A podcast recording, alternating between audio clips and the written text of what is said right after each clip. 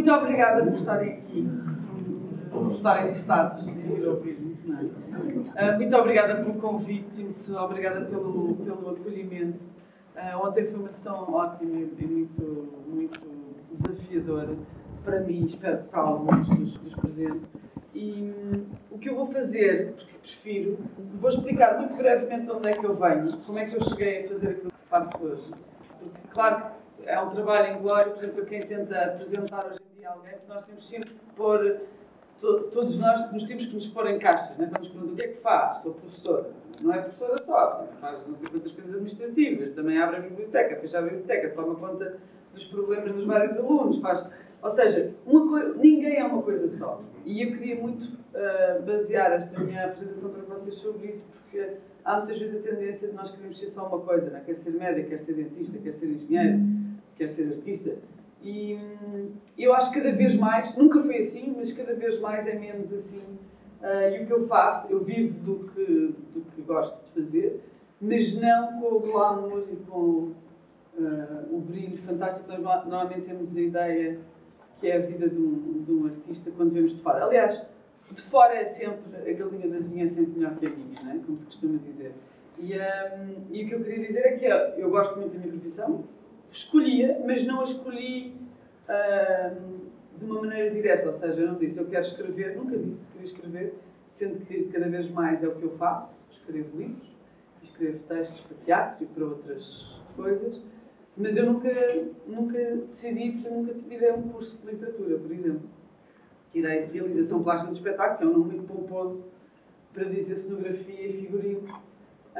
E, e, e, tenho muito orgulho de dizer que trabalho nos bastidores, porque de facto é nos bastidores que tudo acontece, não é no que aparece, mas é, é, o que aparece é o resultado do trabalho de muita gente, normalmente, incluindo da literatura, né? porque quando se escreve um livro é preciso toda uma equipe para que ele seja publicado e revisto e editado e melhorado. Portanto, quando se põe um autor num livro, esquece muitas vezes todo o trabalho que está atrás e por isso era disso que eu queria falar com vocês. Não sei se vocês já têm alguma ideia do que é que querem ser ou do que é que querem fazer. Têm? Alguém?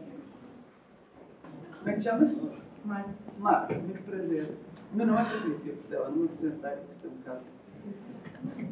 Gostavas de fazer o quê? Trabalhar na saúde. Trabalhar na área da saúde. E tu? Como é que chamas? Eu. Chamas-te eu? Isso era ótimo. eu da Silva. Diz-me, como é? Estava a trabalhar, como é? Mais ou menos na área de fotografia. Acho maravilhoso. Uh, acho maravilhoso. E mais? Mais alguém que, tenha, que já tenha assim uma área e gostasse de fazer? Ninguém mais. Só há duas pessoas aqui que sabem o que é que, o que, é que gostam. Diz-me, como é que te chamas? Marta também. As Martas estão a ganhar. Desporto. Bom, olha, um dos meus sonhos, e eu ontem já disse que queria ser astronauta, mas outra uh, era fazer, uh, era fazer na área de desporto. Eu sou a pior desportista do mundo, mas a mais entusiasta. E eu, isto é uma história que eu não conto assim com muita regularidade, porque tenho vergonha. Eu gostava imenso de jogar futebol e comprava o recorde. E tinha uma bola de futebol, deram uma bola de futebol o Natal quando eu fiz para aí 11 anos, perdi ao fim de 3 dias porque saltou por fora da cerca da, da grade da escola e nunca mais a vi, obviamente. Um, toda a gente era muito querida comigo e deixava-me jogar, mas eu percebi ao fim do tempo que ninguém, queria, ninguém me queria ter na sua equipa, porque eu era um desastre absoluto. E depois fiz, não sei se ainda fazem testes psicotécnicos agora. Não. Fazem. Eu fiz um teste psicotécnico que me deu tudo ao lado daquilo que eu queria fazer. Isto é só para vos baralhar.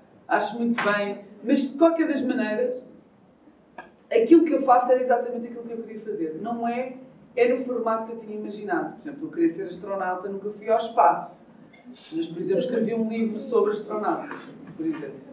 Eu, nunca, eu queria ser cenógrafa, portanto, queria fazer cenários enormes, super sofisticados, mas no fundo eu hoje faço espetáculos onde eu invento o meu mundo por completo. Portanto, não é só o cenário, mas é o espaço, é a cor, é a luz e tudo mais. Eu comecei por estudar na área de artes plásticas, portanto, a partir do décimo ano, décimo primeiro, décimo segundo, eu fui para a área, na altura era a área E, e fui estudar, eu queria ser pintora. Nunca fiz um quadro também, mas era o meu grande sonho, era ser pintor. E investi muito nisso, e trabalhei muito nisso, e gastava o meu dinheiro todo em tintas. Ao mesmo tempo, uh, que era outro sonho que eu tinha, esse ainda era mais disparatado, eu queria ser bailarina clássica. Ora, como vocês sabem, balé clássico, se não se começa aos dois meses, ou na barriga da mãe, queria ser bailarina clássica aos 16, não há grande hipótese. Mas eu treinei imenso, fazia 6 horas por dia de balé e de dança contemporânea e tudo mais. E foi assim, eu acho, isto para dizer o quê? Parece que estou aqui a baralhar tudo, mas não estou. Eu acho que sou uma combinação de tudo aquilo em que me empenhei em que me entusiasmei e estudei. Ou seja, eu sou uma leitora compulsiva, portanto sempre li muito, desde sempre. Uh, tudo, para mim é tudo igual. Tipo, ler uh, os quadradinhos do Rio Patinhas e ler o Proust é tudo importante. E sempre li tudo, do princípio ao fim. E sempre li muitos jornais também, do princípio ao fim. Portanto, como devem calcular, a internet para mim é um terror, porque eu não consigo parar. Portanto, porque não há princípio nem fim, portanto eu continuo, não é? Tudo vai dar a qualquer sítio, portanto sou um desastre. E uso muito para, para o meu trabalho.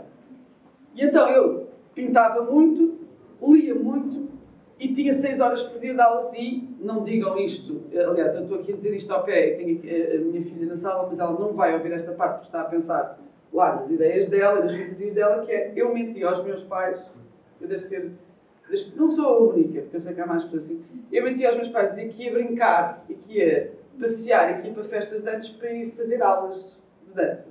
Devo ser a única pessoa tenho os pais que queriam, por favor, por favor, vai-te divertir, chega a casa às duas da manhã. E eu chegava às duas da manhã, mas podia ficar fechada na sala de ensaios, a saltar e a saltar e a saltar e a fazer 400 horas de aulas e a trabalhar na escola de dança para compensar porque não tinha dinheiro para pagar as aulas todas.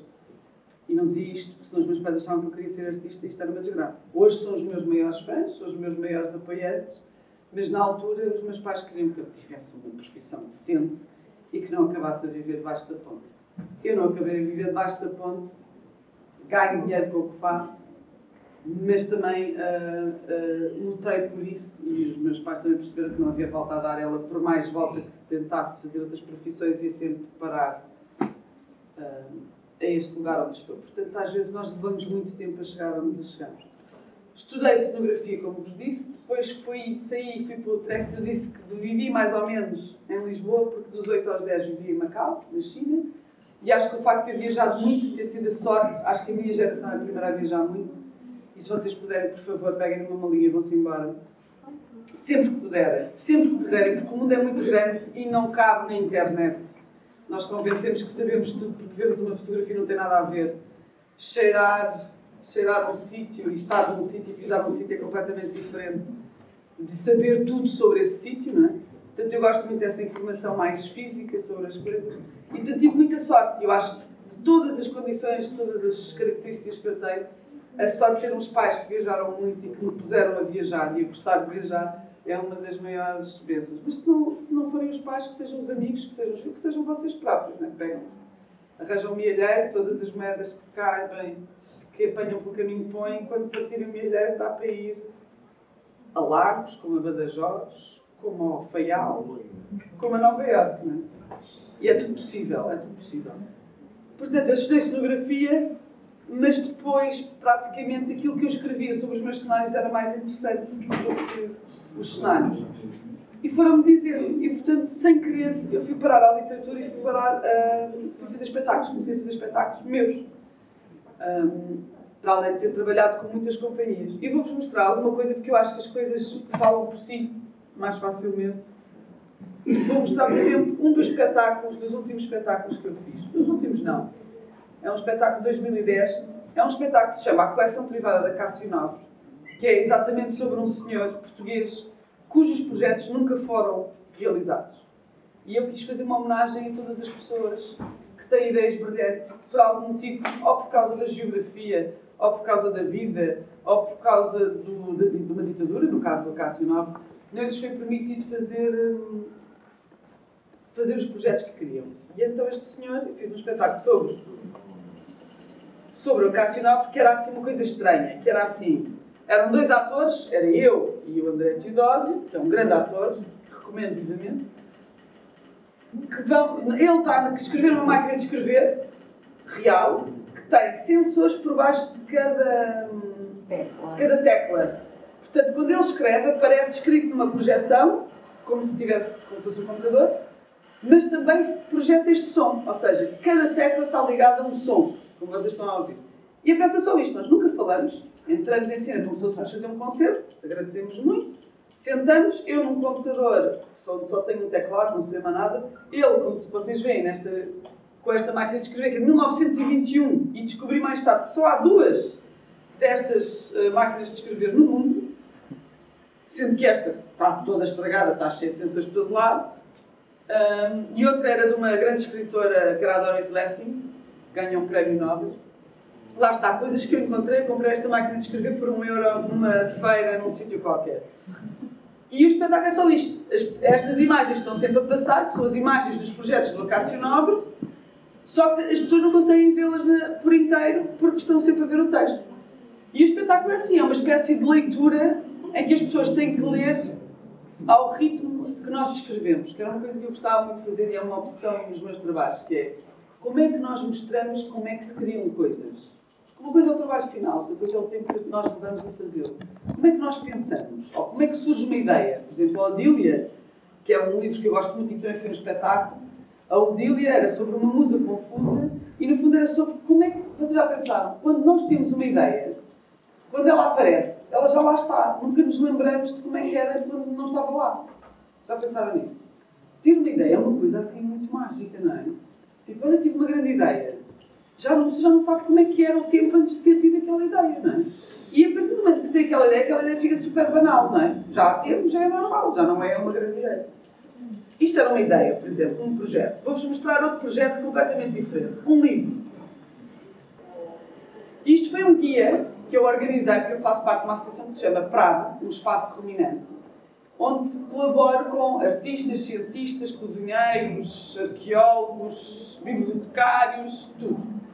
Porque acho que é importante nós estarmos sempre em comunicação com outras áreas e outros, e outros projetos de outras pessoas. Isto foi um livro que nós fizemos, que propusemos à Câmara Municipal de Lisboa. Eu gosto muito de Lisboa, se calhar porque não moro lá, não é? Um, porque vivo muito tempo, a maior parte do tempo em Antuérpia. Uh, e neste momento já vivi mais tempo fora de Portugal do que em Portugal. O Guia Ler e Ver Lisboa foi um guia em que nos juntámos, eu e um outro escritor, o Afonso Cruz, e pensámos, vamos convidar 20 escritores e 20 ilustradores, cada um para fazer um itinerário de uh, 20 escritores e 20 ilustradores que gostassem ou que conhecessem ou que tivessem nascido em Lisboa, que tivessem uma relação qualquer com Lisboa, não necessariamente ser de Lisboa, nem ser portugueses, que isso não interessa, um, mas que mostrassem um itinerário, ou seja, queríamos fazer um guia alternativo de Lisboa que a pessoa pudesse pôr no bolso do casaco ou, de, ou das calças e pudesse andar por Lisboa e ver uma Lisboa diferente. E foi um projeto muito bonito, porque participaram 20 escritores, que escolhemos que eram 20 escritores que nós gostávamos muito, e 20 ilustradores que não ilustraram os textos, que é uma coisa que acontece muitas vezes aos ilustradores, mas que, mas que escolheram o seu próprio itinerário. Portanto, havia 40 itinerários. Né? Portanto, a pessoa, quando pega neste livro, pode pegar no itinerário da Bárbara Assis Pacheco, que é uma ilustradora maravilhosa, e fazer um percurso por Lisboa a partir dos desenhos dela. Escolhemos, por, por opção mesmo, não incluir fotografia neste projeto, porque queríamos exatamente Lisboas imaginárias e Lisboas, mesmo que pessoais e autobiográficas, também acontece em algumas, que mostrassem hum, a diversidade do, de como ver num sítio uma coisa diferente uh, do que nós vemos, ver através dos olhos dos outros. E foi um projeto muito bonito, que entretanto foi traduzido para inglês, agora está a ser traduzido para alemão e pode será traduzido para francês. Mas só para vos dizer que isto é um projeto que começou num café, nós dizemos, ah, era muito fixe, era nós fazermos isto. Onde é que nós podemos ir? Eu peguei e disse, ah, Câmara Municipal de Lisboa, faz sentido. Depois não foi a Câmara Municipal, acabou por ser a EGA, porque em Lisboa existe uma, uma empresa que uh, organiza as coisas, os, os, os, as atividades culturais da Câmara Municipal de Lisboa. E assim surgiu um projeto. Isto para vos dizer que um espetáculo ou um livro fazem todos parte do, do meu trabalho. Este cenário é todo uma parte de um é a junção de dois quadros, que é a Ofélia, vocês conhecem a Ofélia do Hamlet, há aquele quadro muito famoso, devem conhecer, que é uma senhora a boiar, imagina, uma a boiar cheia de flores e a boiar por um rio. No fim, no fim da história do Hamlet, a Ofélia mata-se por amor, não é? porque o Hamlet diz que não gosta dela. é uma desgraça. E ao mesmo tempo há um outro quadro muito bonito que é Vênus de Milo, que é a, mesma, é a mesma posição, mas de uma mulher a nadar num bar. Eu juntei as duas, por exemplo, para vos dar uma ideia. Eu usei 20 quadros e este, esta projeção deste filme demora uma hora e meia em que não se consegue ver o quadro a mexer e o quadro está sempre a mexer. E eu gostava de vos mostrar isso, por isso é que não tenho pena de não ter aqui.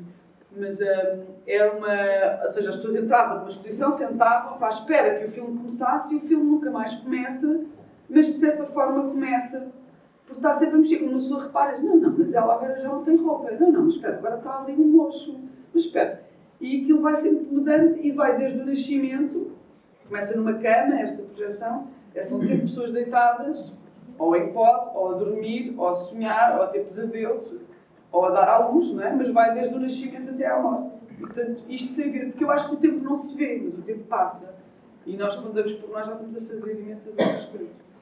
Portanto, achei que era bonito ver. E neste projeto, tínhamos também umas camas. Se vocês repararem, isto não parece uma cama, parece um casulo, mas aqui dentro está uma pessoa deitada. O peso, portanto, isto é uma, uma rede daquelas com aqueles tecidos de surfistas. E portanto, aquilo fica com o formato da pessoa. E a pessoa deitava-se, então ouve, com os sensores também, uma história que lhe contam parece que está a ser. Só quando tocas com a cabeça nesta, nesta, nesta rede, consegues ouvir dentro da tua cabeça uma voz a falar contigo. É um dos projetos que eu gosto mais e que vou fazer agora no Porto em Lisboa e em Viseu, aqui perto de vocês, em novembro. E que vos convido desde já para ir. E este foi, estas imagens são em Macau, nós fizemos isto num, num palácio chinês, mandarim. Nós, era, por exemplo, as ideias às vezes começam assim, eu queria dar banho a um espectador, e toda a gente dizia, não é possível, não é possível, ninguém aceita, ninguém quer. Nós encontrarmos o formato certo, conseguem ver, não é? Isto é uma, uma banheira de madeira, isto era ao ar livre, nós oferecíamos, antigamente as pessoas tomavam banho com uma, uma espécie de camisa de dormir, não é? E então nós oferecíamos às pessoas faziam atrás de um biombo, vestiam e dávamos banho aos espectadores. E era em total silêncio. E era um momento muito bonito.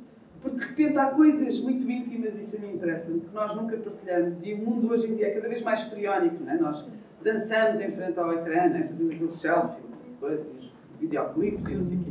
E é tudo muito histriónico, é tudo muito exterior, é tudo muito mostrar como eu sou gira, e sou ótima, e sou maravilhosa. E a mim interessava ser, mas quem é que eu sou quando tomo banho? Quem é que eu sou quando estou a dormir? Quem é que eu sou quando ninguém me vê? Quem é que eu sou quando, quando estou a pensar mesmo nas minhas angústias e nas minhas chatices, nos meus futuros, nas, nas minhas paixões?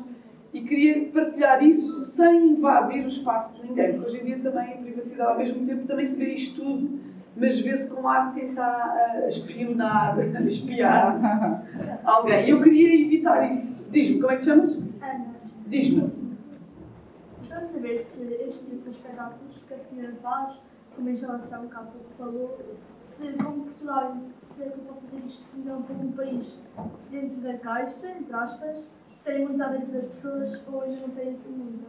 Digo-te já, o, o Portugal não é um país dentro da caixa. Absolutamente. E eu sei porque vivo na Bélgica e é uma das coisas maravilhosas de viver na Bélgica é conseguir ver o meu mundo com a cabeça ao contrário. E eu estou sempre a ver os dois sítios ao contrário. Porque quando estou em Portugal estou sempre a ver as coisas da Bélgica, quando estou na Bélgica estou sempre a ver as coisas de Portugal, as boas e as más. E portanto digo, e isso posso dizer e digo com ainda no outro dia disse a um senhor que se chama Leonardo Simões, que é um senhor que é um dos melhores diretores de fotografia do país, isto é ali é para o senhor Eu Silva, que se chama António, e que é um diretor de fotografia e fotógrafo dos- das obras do Pedro Costa, que é um, dos, é um senhor mágico, que faz luz sem nada, filma sem nada. Parecem grandes produções, o Pedro Costa tem uma câmara, tem três, uma equipa de três pessoas, está todos os dias a filmar. E aqui, digo-te mesmo, mesmo aqui em Nogueira, em Portugal, tens muito mais liberdade do que, muitos, do que em muitos sítios de Portugal para fazer. Tem aderência? Nem sempre. Mas o que nós fazemos, isso eu tenho a certeza, quando nós temos uma ideia, há pelo menos mais mil pessoas que tiveram a mesma ideia. E é para essas que nós vamos trabalhar. Às vezes é difícil encontrá-las. Mas eu também procurei muito por uma coisa que me agradasse. Fosse um fotógrafo, fosse um artista plástico, fosse uma escultura. A mim agradam-me coisas e gosto de ver coisas que não gosto de ver e não gosto de ver outras, não é? Algumas que me fascinam imenso. Por exemplo, eu estava de manhã a falar da Lady Gaga. Eu sei que é a Lady Gaga, mas a mim não me fascina. Mas eu percebo que aquilo seja muito interessante. mas não é o meu fascínio. Agora, se me falarem da Nina Simone, eu até tremo se a Nina Simone tocar, abrir a boca, mesmo sem música sem nada. Porquê? Tem a ver com a minha escolha. E, portanto, não tem aderência uh, imediata. Mas, tipo, digo por exemplo, dou-te o caso de Viseu. Viseu não tinha um teatro há 20 anos, não é? E, por exemplo, é o primeiro sítio onde eu comecei a itinerar. Ou seja, fazer espetáculos em casa. A minha casa era Lisboa e era em Antuérpia. Portanto, os espetáculos que eu fazia parecia super moderno. Ai, ela itinera pelo estrangeiro. Não, porque ia a Bruxelas, Antuérpia, ia a Lisboa, ia ao Alentejo e pouco mais. Só que isto assim num, currículo ficava ótimo, não é? Mas não ia a muitos sítios. O que é verdade, por exemplo, o primeiro sítio onde eu comecei a itinerar e a fazer espetáculos fora foi Viseu. E depois Viseu falou ao Porto, e o Porto falou à Guarda, e a Guarda falou a Guimarães e comecei a, fazer, a trabalhar por todo lado. Onde eu costumo dizer que tenho o meu público mais fiel é em Viseu.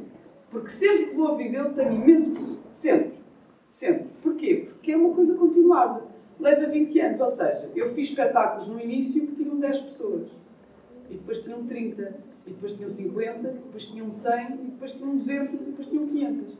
E é assim, isso é com todos os trabalhos, ou seja, não é por ser aqui, não tem, isso não pode ser um problema nem um entrave, nunca para, para quem quer que seja queira fazer. Também não havia astrofísicos, ontem estava a falar de querer ser astronauta, não havia astrofísica. Hoje, há uma semana atrás, falou-se da primeira mulher astronauta não é, na equipa europeia. Há 20 anos atrás não havia sequer a área da astrofísica em Portugal. Não há, não há dentro da caixa. Nós temos, o que há é, quem faz o mundo somos nós. Portanto, se nós queremos fazer uma, uma instalação, toda a gente diz, mas instalação? Eu isso ainda tenho muitas vezes. Isso encontro sempre e não vai mudar, que é, mas agora é uma instalação. Ah, então, mas, mas é uma instalação o quê? Mas é um vídeo, mas não se mexe. Então não é um vídeo, é uma exposição. Não, não, é um vídeo. E eu, mas como é que isso se faz? Mas qual é a duração? Não é a duração, está em loop. Ah, mas não podemos pôr isso, nós não percebem. Tenho sempre isso com muita regularidade. Mas o que acontece é, isso obriga-me a definir melhor o que é que eu estou a fazer e as pessoas vão se habituando também ao meu formato. E vice-versa, e vamos andando assim. É como os livros. Eu faço livros, toda a gente mas Patrícia, o que é que tu fazes? Não são bem romances. São, são, se pensarmos que tem páginas e começa no A e acaba no Z. Acaba na primeira página e começa na primeira página e acaba na última. Mas na realidade, ah, mas não tem uma história com personagens, tem histórias diferentes. Então são contos. Não, então não são contos. Toda a gente me diz que eu sou fora da caixa, mas eu acho que tenho um ar absolutamente normal. Estás a perceber o que é que eu quero dizer? Não era isso que tu querias que eu respondesse. Diz-me lá, explica-me bem. Eu, eu, eu acho que Portugal é Brasil, sim.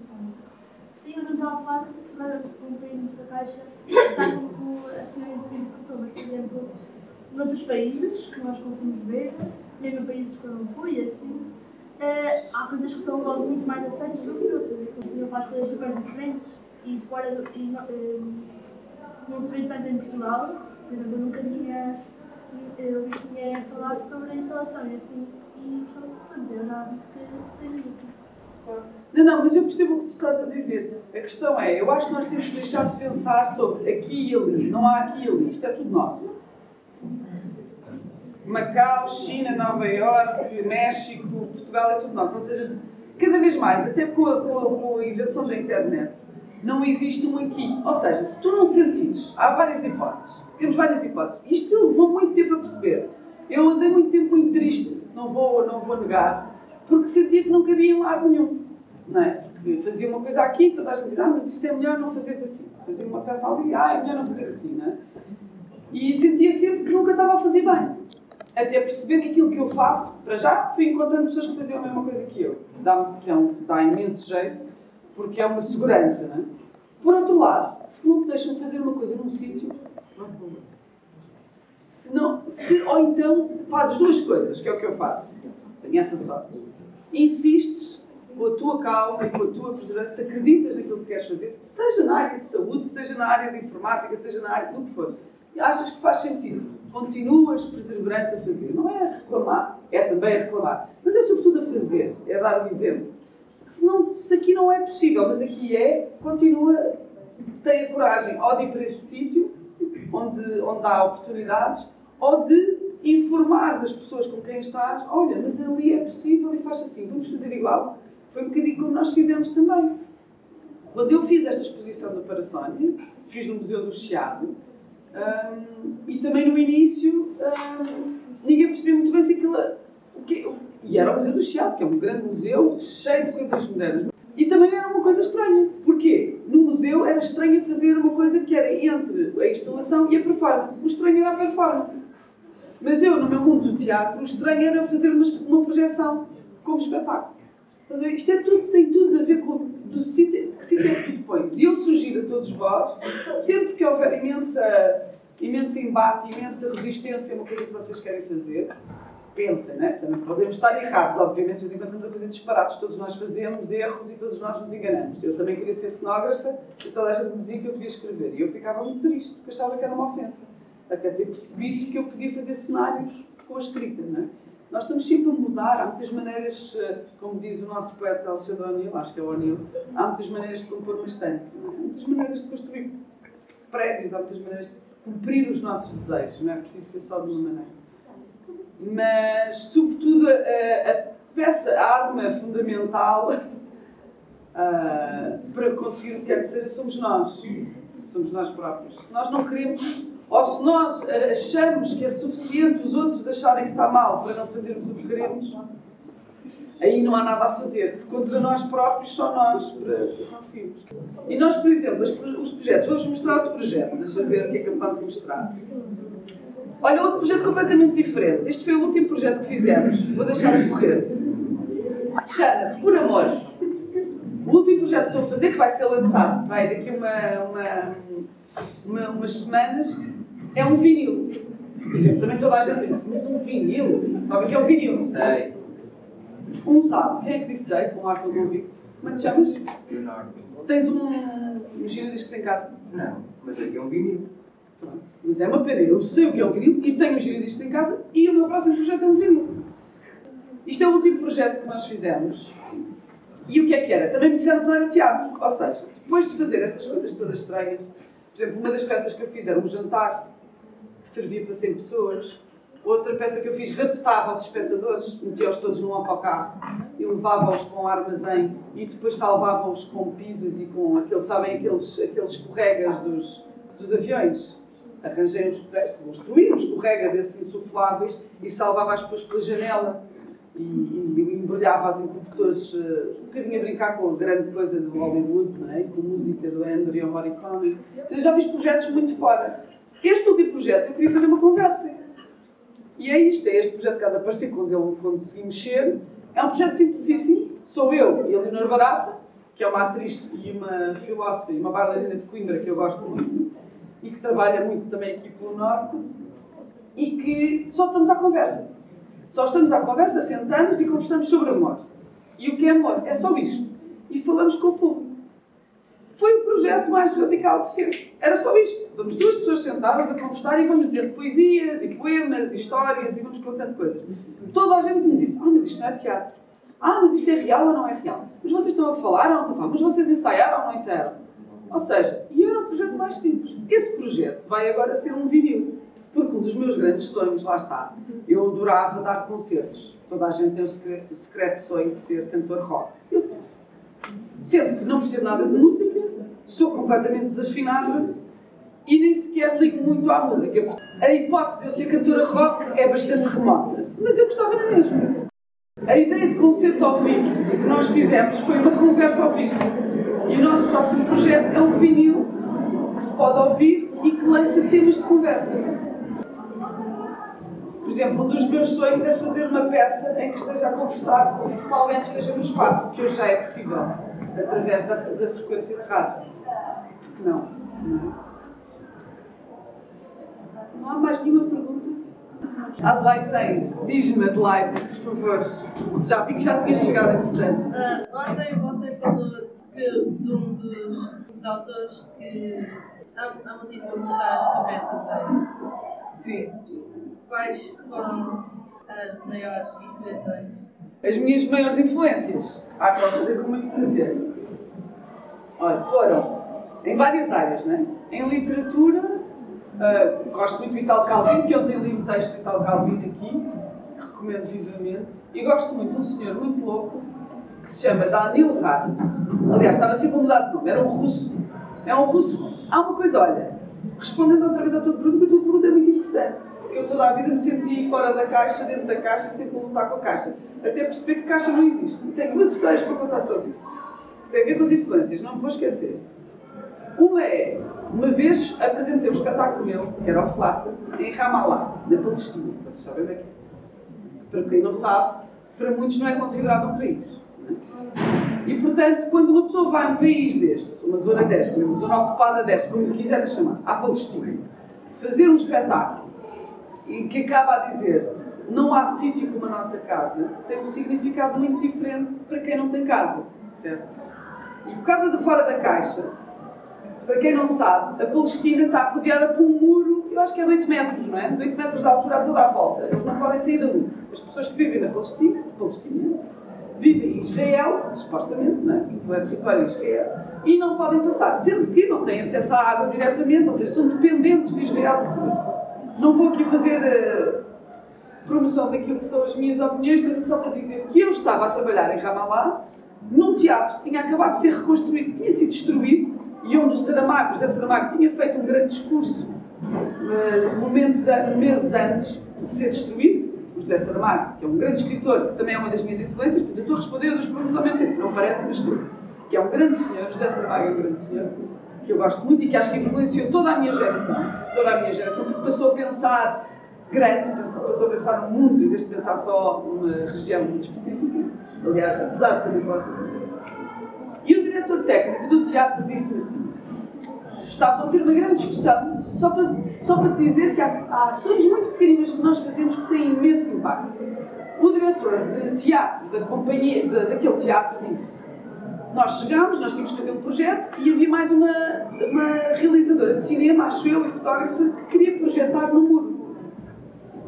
No muro que divide a Palestina de Israel. E ele disse: o diretor técnico disse: Eu não monto isso, eu não projeto no muro.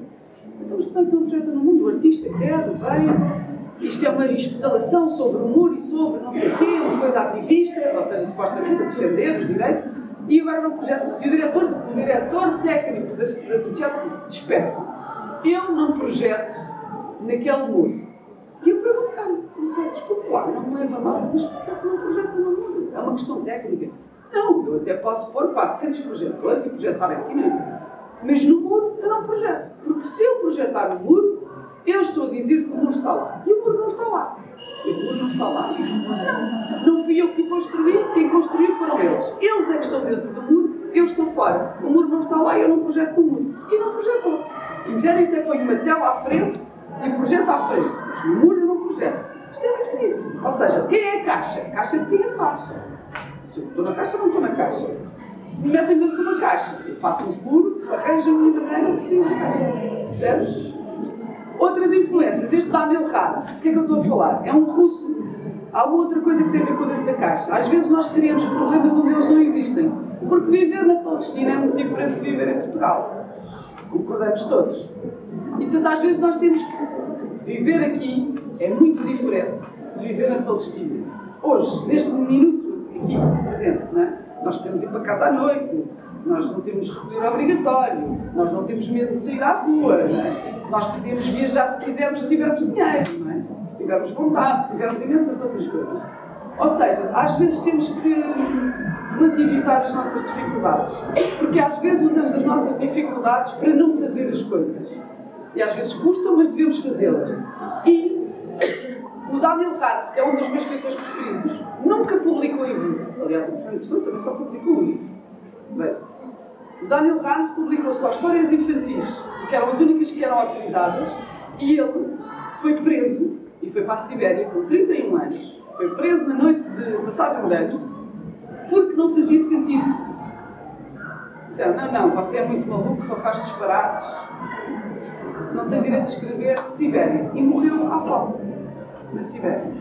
Ou seja, eu tenho muita noção de que eu hoje tenho muita liberdade. Eu posso dizer o que quero, como quero, como... Tenho a obrigação de o fazer. Tenho a obrigação de defender aquilo que eu quero fazer exatamente porque tenho direito a isso. Mas nós podemos perder esse direito. E o Daniel Ramos escrevia coisas muito bonitas como esta. Há um texto que eu gosto muito dele, aliás, vou dizer dois. Um muito pequenino que ele dizia assim, e eu quero-vos perguntar o que é que vocês acham deste texto. Esta é a história de uma mulher ruiva. Que é uma mulher ruiva que, na verdade, não, tinha, não era ruiva, não tinha cabelo. Aliás, ela não tinha cabelo, também não tinha cara. Aliás, ela também não tinha cara, também não tinha braços. Aliás, ela também não tinha braços, também não tinha pernas. Aliás, ela também não tinha cara, não tinha barriga, não tinha rabo, não tinha costas, não tinha ideias, não tinha nada. Aliás, ela não existia, por isso não sei o que é que estou a falar dela. O que vocês acham que é isto? Por causa desta história que eu fui preso. Estão a ver? Eu digo-vos outra história. Outra das minhas histórias preferidas dele é a história de uma mulher morta. Ele chega à casa, abre a porta e encontra uma mulher morta. Diz, o que é que eu faço com esta mulher morta? E ele passa o tempo todo assim. Bom, vou falar à polícia. Não, porque se eu for à polícia dizem que fui eu que a matei. Não, então vou escondê-la. Não, não posso escondê-la porque ela depois, quer dizer, vai se deteriorar, isto vai não, vou levá-la ao hospital. Não, mas ela já está morta, não posso. Não, então vou dizer ao meu amigo. Não, não posso dizer ao meu amigo, senão ele acha que fui a matei. E anda por volta, por volta daquilo, às tantas decide que pega nela, mete-a numa mala e vai levá-la, ah, aos centros de saúde, e alguém rouba a mala. E acaba assim a história. Agora pensa, este senhor vivia na Rússia, em 1921, numa altura em que as pessoas desapareciam de facto em que as pessoas não existiam de facto. É? Diziam-te, esta pessoa não existe. E as pessoas passaram a não existir. A maneira, por exemplo, de um artista não existir é não publicar. Não, é? não publica, não aparece, não, faz, não existe. Isso não existe, é tal coisa da memória do mundo que eu ontem falava. É sempre o mesmo tempo. É? E por isso estas pessoas são perigosas, porque falam daquilo que ninguém quer falar. E eu tenho muito respeito por esses autores. Há um outro autor que eu gosto muito, vocês vão rir, mas que se chama Luís Vaz de Camões. E que é um grande senhor e que, graças a ele, nós escrevemos todos muito bem, não, não nos pesar a nossa língua, que é ótima. Porque quando os escritores e os poetas escrevem, esticam a nossa língua, porque inventam outras palavras. E há uma espaça que eu vos queria contar, que é o único poema que eu sei tocar, que se chama Espaça ao Desconcerto do Mundo. E que diz assim: Os bons vi sempre passar, na vida graves tormentos mas para mais me espantar, os maus vêm sempre nadar em mar de contentamentos. Cuidando alcançar assim o bem tão mal ordenado, fui mau, mas fui castigado. Assim que só para mim anda o mundo consertado. E eu acho que é verdade. Para já, ao nível do dia a dia, eu, se não pago o bilhete de metro, sou apanhada. Não há, não há nada a fazer. Eu sempre faço uma coisa errada, sou chamada à diretora da escola, sempre que fico em casa porque não quero trabalhar, sou apanhada porque falho uma coisa importantíssima. Não posso falhar. Por outro lado, o mundo está consertado para mim. Quando eu faço as coisas, elas acontecem.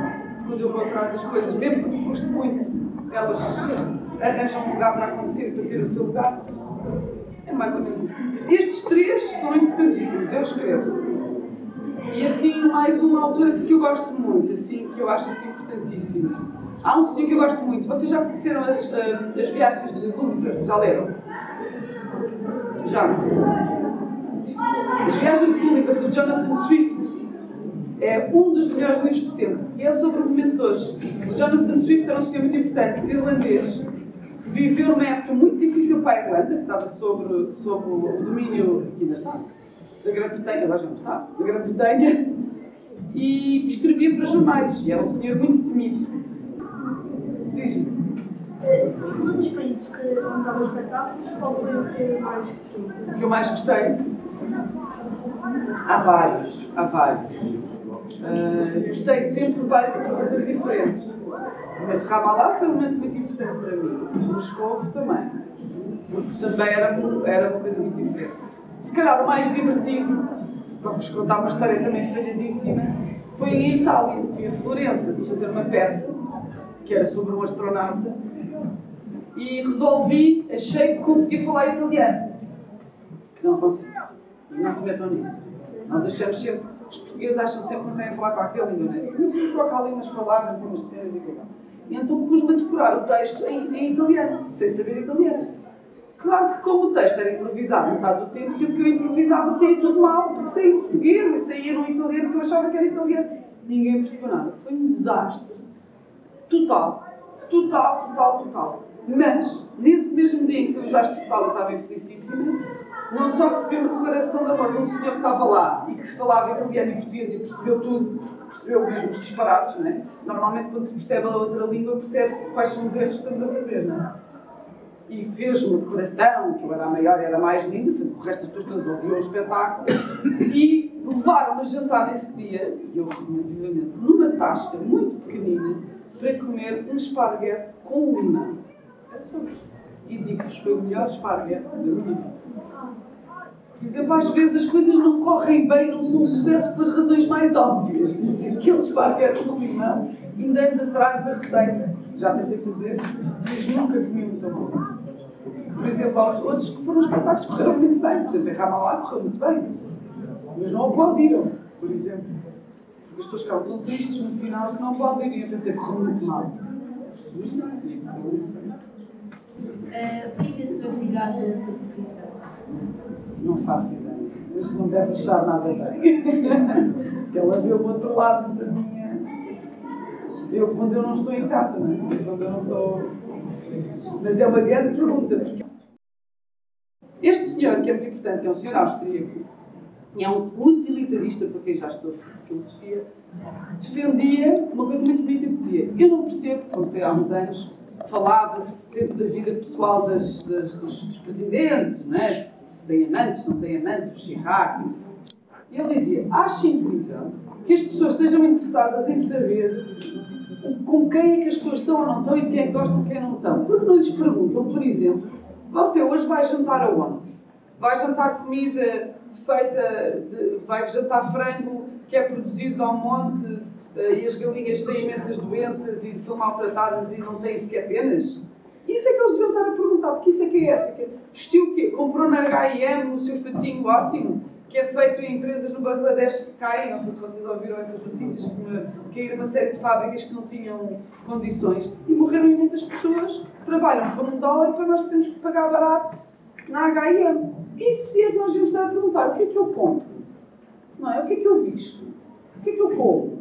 Não é se eu ando com não sei quem, não sei quem. O é uma coisa boa, o amor é livre e é porque eu trabalho. Não é? Agora, o que é que eu faço com o dinheiro que eu tenho? O que é que eu faço com a minha família? Se a ponho num sítio qualquer e não a trago comigo porque acho que é mais importante vir aqui, eu acho que é muito importante e acho que é muito importante para ela ela vir aqui, que esteja a achar uma grande seca, porque acha isto é uma coisa que não se percebe nada. Mas faz-me bem, eu acho. Podemos discordar daqui a uns tempos, não quero chegar a essa altura em que ela diz não quer. Mas isso é a nossa vida. E isso é muito importante. E também posicionarmos perante a vida e perante o mundo e perante os outros é super importante. Portanto, sim, achei muito bonito. A Marta, que quer trabalhar na área de saúde, perguntou-me de facto se eu era saudável. Que. E eu nem sempre sou, mas eu espero sempre ser melhor. Muito obrigada por esta tua pergunta. Mais uma, vá lá, só para não fingirmos que fui eu que pedi Adelaide. É que tu tens o dedo tão pequenino. Diz-me. Uh, você já foi a vários sítios e já viveu algumas situações uh, diferentes. Quando tentaste escrever, é, sobre, é mais sobre coisas que já aconteceram na sua vida ou só apenas episódios? O que você pensa? Eu acho que nunca há só apenas episódios. E mesmo quando escrevo ficção científica, estou sempre a escrever sobre o que me acontece. Não há, não há outra maneira. Porque nós não temos a cabeça de outros. Não é? No outro dia estava uma discussão com um outro escritor que dizia ah, a obra é dissociada do autor. Ou seja, aquilo que eu sou e aquilo que é a minha obra não é a mesma coisa. Eu não concordo. Mas há muita gente que discorda. Eu não concordo. Nós somos aquilo que escrevemos, aquilo que fazemos, aquilo que sentimos, mais uma vez, aquilo que compramos. E, portanto, aquilo que eu escrevo, mesmo que pareça muito absurdo, às vezes são histórias muito loucas. Uh, por exemplo, o banquete é sobre uma conferência de pássaros que andam a discutir sobre os homens. E a decidir se querem acabar com os homens ou não, porque eles causam imensa chatice.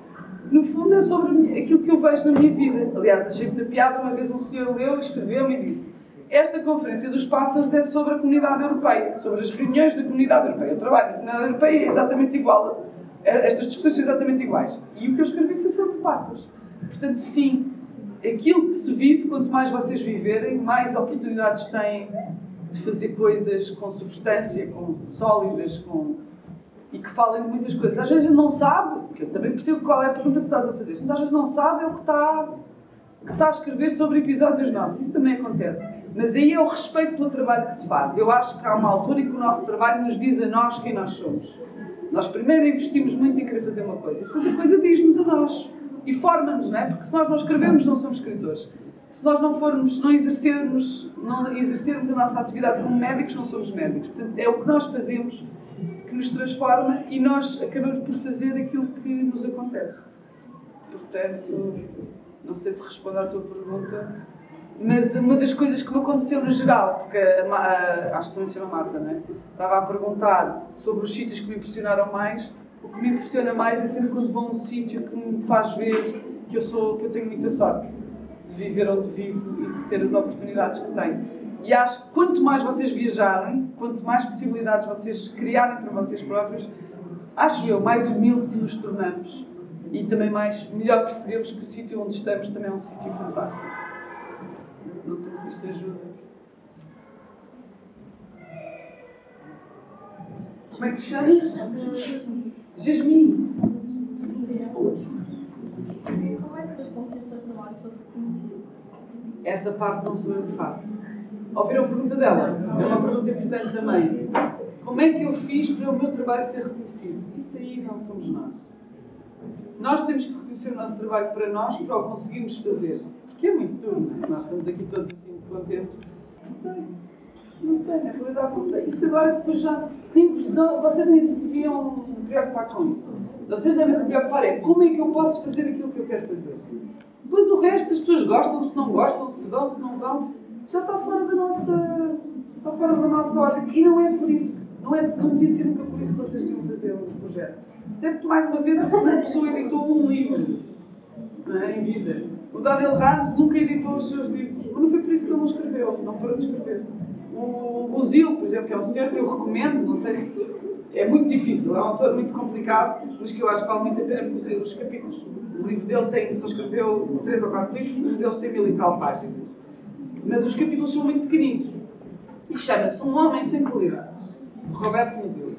Foi um homem que escreveu, levou 40 anos a escrever este livro e morreu sem o acabar. O livro não está acabado. Mas isso não. Já até que nós, por meio, temos que comer e viver e, portanto, temos que arranjar maneiras de fazer todo o tipo de coisa. Eu não faço só os meus projetos. Eu faço projetos de outros. Eu trabalho em traduções, eh, eu faço trabalho técnico para outras companhias, eu faço tudo para garantir que tenho dinheiro para fazer os meus trabalhos, quer eles sejam reconhecidos ou não. Marta. Se pudesse escolher uma palavra, o que é que seria? Eu posso escrever muitas palavras, portanto eu não tenho que escolher. Agora, só uma. Isso eu acho um bocado injusto pedir-me isso, mas eu, a, a palavra que me tem andado muito na cabeça é o futuro. Porque eu acho que nós andamos muito preocupados com o que é sério, o que é que é brincar, o que é que é verdade, o que é que é verdade, o que é que é mentira, o que é que não é mentira, o que é que existe, o que é que não existe. A realidade é o futuro. A realidade, o que nós fizemos agora tem impacto assim. Portanto, a realidade é o futuro. Podem ser duas palavras, realidade e futuro. E o I também, três palavras. O I é muito importante. Sempre I, sempre mais. Diz-me. Como é que te chamas? Maria, Maria. acha que há pessoas que desprezem o seu trabalho? Deve haver, com certeza. Então, se eu não pode dar atenção a tudo, eu também desprezo imensa coisa. Desprezo no sentido, não sei como é que estás a usar o sentido, no sentido de não ligar nenhuma, não é? É? Ainda há bocadinho que eu a dizer da Lady Gaga. Quem sou eu para dizer que não gosto da Lady Gaga? Sou uma pessoa que ouve música e que não gosta da Lady Gaga. E há umas que gostam, outras não. Isso vai ser sempre assim. E ainda bem, não é? Imagina que toda a gente gostava só da Lady Gaga e eu não tinha hipótese. Mas assim, há uns quantos malucos que gostam da Patrícia Portela. E eu posso fazer vinis para pessoas que não têm giradiscos e, e achar que sou o máximo e viver disso. Claro que há, me interessa também. Não é? O que é que a gente está a fazer? O que é que nós nos devemos de preocupar com quem não se quer preocupar connosco? Olha, desperdício, não é? Temos que nos preocupar com aqueles que nos preocupam connosco e vice-versa. Eu percebo a tua pergunta, que é uma das perguntas mais difíceis. Mas isso é ruído. Há muito ruído. Nas nossas vidas há sempre muito ruído. E a questão é focarmos para fazermos o questão do resto. É relativo. E sempre que aquilo parecia tudo muito complicado, tipo, parecia que é o fim do mundo, uma pessoa dá passinho atrás e faz assim um zoom e pensa, ah, espera. Há situações mais complicadas, esta até tem que aceitar aqui. com que idade começou a viajar sozinha, sem os pais, sem o, o aconchego da família? Porque me parece uma pessoa que tem viajado imenso pelo mundo, pela cultura que tem, pela. Eu fiz uma coisa terrível. Foi aos 16 anos, houve uma visita de finalistas, organizou-se a escola, nós organizámos uns concertos e umas coisas para receber, para ganhar dinheiro para poder viajar. E fizemos uma viagem de finalistas e fomos todos, e acho que não foi nenhum professor, foi a primeira vez que eu saí sozinha. Fomos para Londres.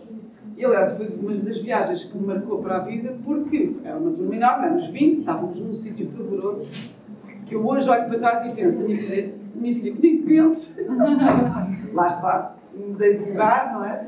Era um sítio pavoroso, que era mais barato, era uma coisa que eu não sei como é que nós estamos vivos. Mas uma das coisas que aconteceu foi, eu, era o meu sonho era ir para Londres, e na altura Londres era o sítio, tinha punks, tinha, as pessoas vestiam-se todas de maneiras diferentes, pintavam o cabelo, e eu vinha lá estar de Lisboa, do sítio que eu achava que era dentro da caixa, que agora até há mais diferenças, mas há 20 anos atrás, uma pessoa, se calhar até vestida como eu, já não dava para, para andar na rua assim à vontade, e com o cabelo descarinhado, não pode ser. E então eu achava aquilo maravilhoso, andar na rua e ver pessoas com o cabelo em pé, pessoas, pessoas com brincos no nariz, nunca tinha visto aquilo. E então eu e um amigo meu, hoje fazemos os dois teatro, portanto cada um foi para a sua vida, mas nós éramos para aí 20 e tínhamos um acordo que era, se nos perdermos, porque a maioria das pessoas queria ir para as compras, se nos perdermos, encontramos aqui em Piccadilly Circus, que é basicamente onde toda a gente se encontra, às 8 horas, porque jantávamos todos juntos e jantávamos sempre assim nestas fast food, não tínhamos dinheiro para mais, não é? E então era assim, às 8 e 1 da manhã nós perdíamos. Sempre, era sempre. Íamos andando, nós queríamos ir todos para aquelas para Oxford Street, queriam comprar coisas da Disney e não sei o quê. E nós, uh, desviávamos, íamos para as galerias, para a Tate, que foi onde, aliás, este quadro hoje, portanto, o quadro que eu vos comecei a mostrar na instalação, o quadro que não se mexe, a primeira vez que eu vi esse quadro foi exatamente aos 16 anos, que entrei numa galeria e, como só tinha dinheiro para pagar o bilhete, colei-me numa visita guiada e fui atrás a ouvir e recebi a explicação do quadro do Tintoretto, que ficou, é um quadro, e no outro dia percebi que esse quadro está sempre a aparecer nos meus dedos. Foi a primeira vez. Mas foi aos 16 anos que eu saí a primeira vez para viajar. Mas para ir viver sozinha, a primeira vez que eu fiz isso foi aos 21, saí de casa direto para o Utrecht, para ir viver para. E eu recomendo vivamente. Não há nada melhor do que ser casa. Mas o resto da vida organiza-se. E depois, pronto, a partir daí. Mas também tive pais com quem eu vivi em Macau, que eu acho que é uma benção. Ou seja, eu aos 8 anos vivi na China, portanto o mundo não pode ser pequeno quando uma pessoa vive na China. E isso agradeço aos meus pais, porque de facto me catapultaram para o outro lado do mundo e pronto, isto foi tudo relativo.